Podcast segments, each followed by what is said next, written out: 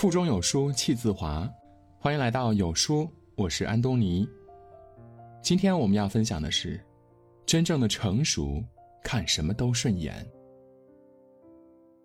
在《三国演义》第四回中，曹操刺杀董卓失败，慌忙逃走，在途中被县令陈宫所救。陈宫敬佩曹操的忠义，于是弃官追随曹操。两人在逃亡途中路过曹操父亲的结义兄弟吕伯奢家，吕家上下热情地接待他们。歇脚时，曹操听到门外有磨刀声，担心吕家要加害于他，于是冲出门去杀了吕氏全家。曹操杀完才发现有一头猪被捆绑在旁，还烧了一大锅水。他这才意识到，原来吕家人是准备杀猪。款待自己。很多时候，我们的视野所及可能只是冰山一角。就像梵高所说的：“每个人心里都有一团火，但路过的人只看到烟。”当你不了解事物全貌时，就把自己的理解强加于人，贸然下结论，这是最狭隘的处世之道。在电视剧《安家》中，房似锦因为中暑去医院，让同事朱闪闪帮忙发传单。朱闪闪担心客户打电话进来影响房似锦养病，所以呢，把传单上房似锦的电话改成了自己的，打算等房似锦病好后，再把客户的联系方式整理出来给他。没想到房似锦出院之后，看到自己的电话被换掉了，二话不说便怒气冲冲地跑到门店兴师问罪。质问朱闪闪为什么要趁火打劫，撬自己的单。当房四锦听完朱闪闪的解释后，才发现，原来是自己错怪了他。如果我们总是站在自己的角度，凭借固有的认知妄自评判，就会给别人带来很大的伤害。正如菲茨杰拉德所说的：“每当你想批评别人时，你要记住，并不是每个人都拥有。”像你这样的条件，这个世界上多的是你不知道的事，不轻易揣测别人，就是最大的善良。在热播剧《清平乐》中，最帅女婿富弼和范仲淹的忘年之交，让观众好评如潮。富弼和范仲淹都是北宋时期的名相，范仲淹比富弼大十五岁，他第一次见到富弼时就夸道。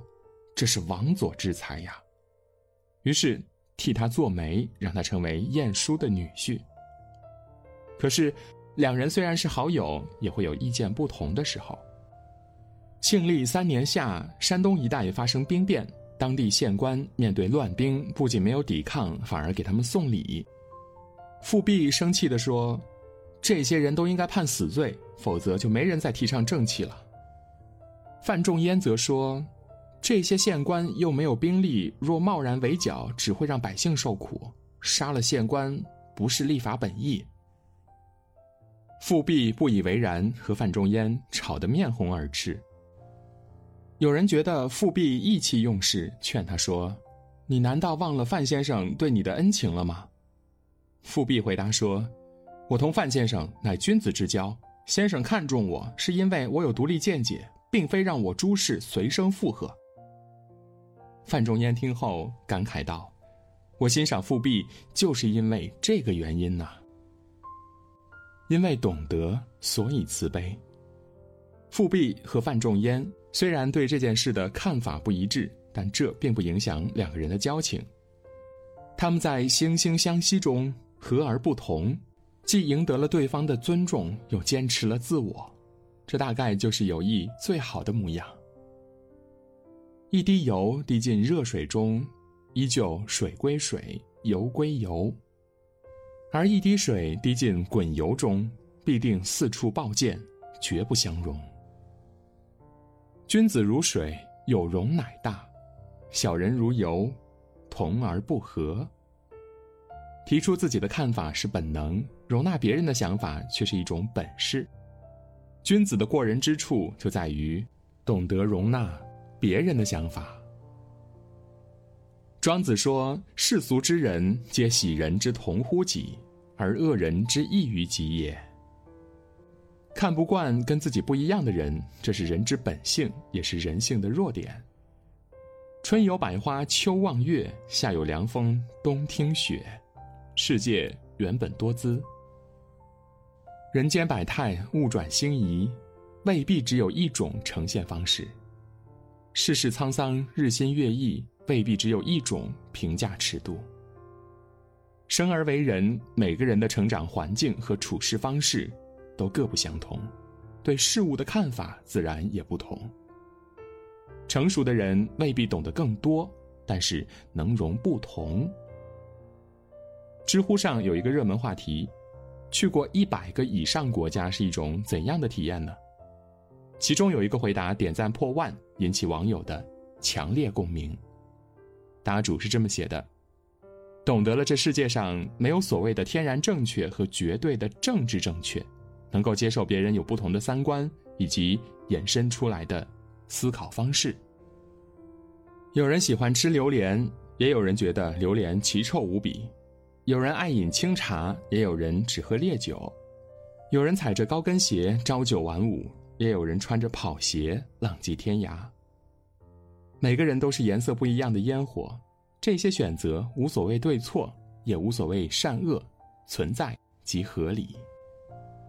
就像席慕容所说的：“恢宏的心胸就是没有偏见、没有私心，能包容并且容忍他人不同的心胸。”世间万物，横看成岭，侧成峰。每一件事从不同的角度看，都会有不同的见解。以包容之心行走于世，方能捕捉到更多美好。罗素曾说。须知人生的参差百态，乃是幸福的本源。人有千面，物有万象，生命因不同而鲜活。如果用自己的价值观去看待世界，甚至要求别人按自己的标准行事，就会变得越来越狭隘。一个人真正的成熟，不是年龄的日益增长，而是阅尽沧桑后，对世界的不同越来越包容，看不惯的事。越来越少。安伯托·艾科在《玫瑰之名》里写道：“我绝不在兄弟的眼中寻找微尘，因为我怕自己的眼里有巨大的梁木。华枝春满，天心月圆。愿你我都能修炼出一颗澄明的心，活成自己喜欢的模样，在时光的流年里，看谁都顺眼。”成熟不是懂得很多，而是包容不同。每个人都有属于自己的性格属性，想知道你是什么颜色的性格吗？长按识别下方的二维码，一分钟带你深度了解自己。在这个碎片化的时代，你有多久没有读完一本书了？长按扫描文末的二维码，在有书公众号菜单免费领取五十二本好书，每天有主播读给你听。好啦，今天的文章就分享到这里，感谢聆听，愿你的每一天都过得充实有意义。记得在文章的末尾点一个再看，让有书君知道你们在听。我是安东尼，明天清晨我依旧在有书等你，早安。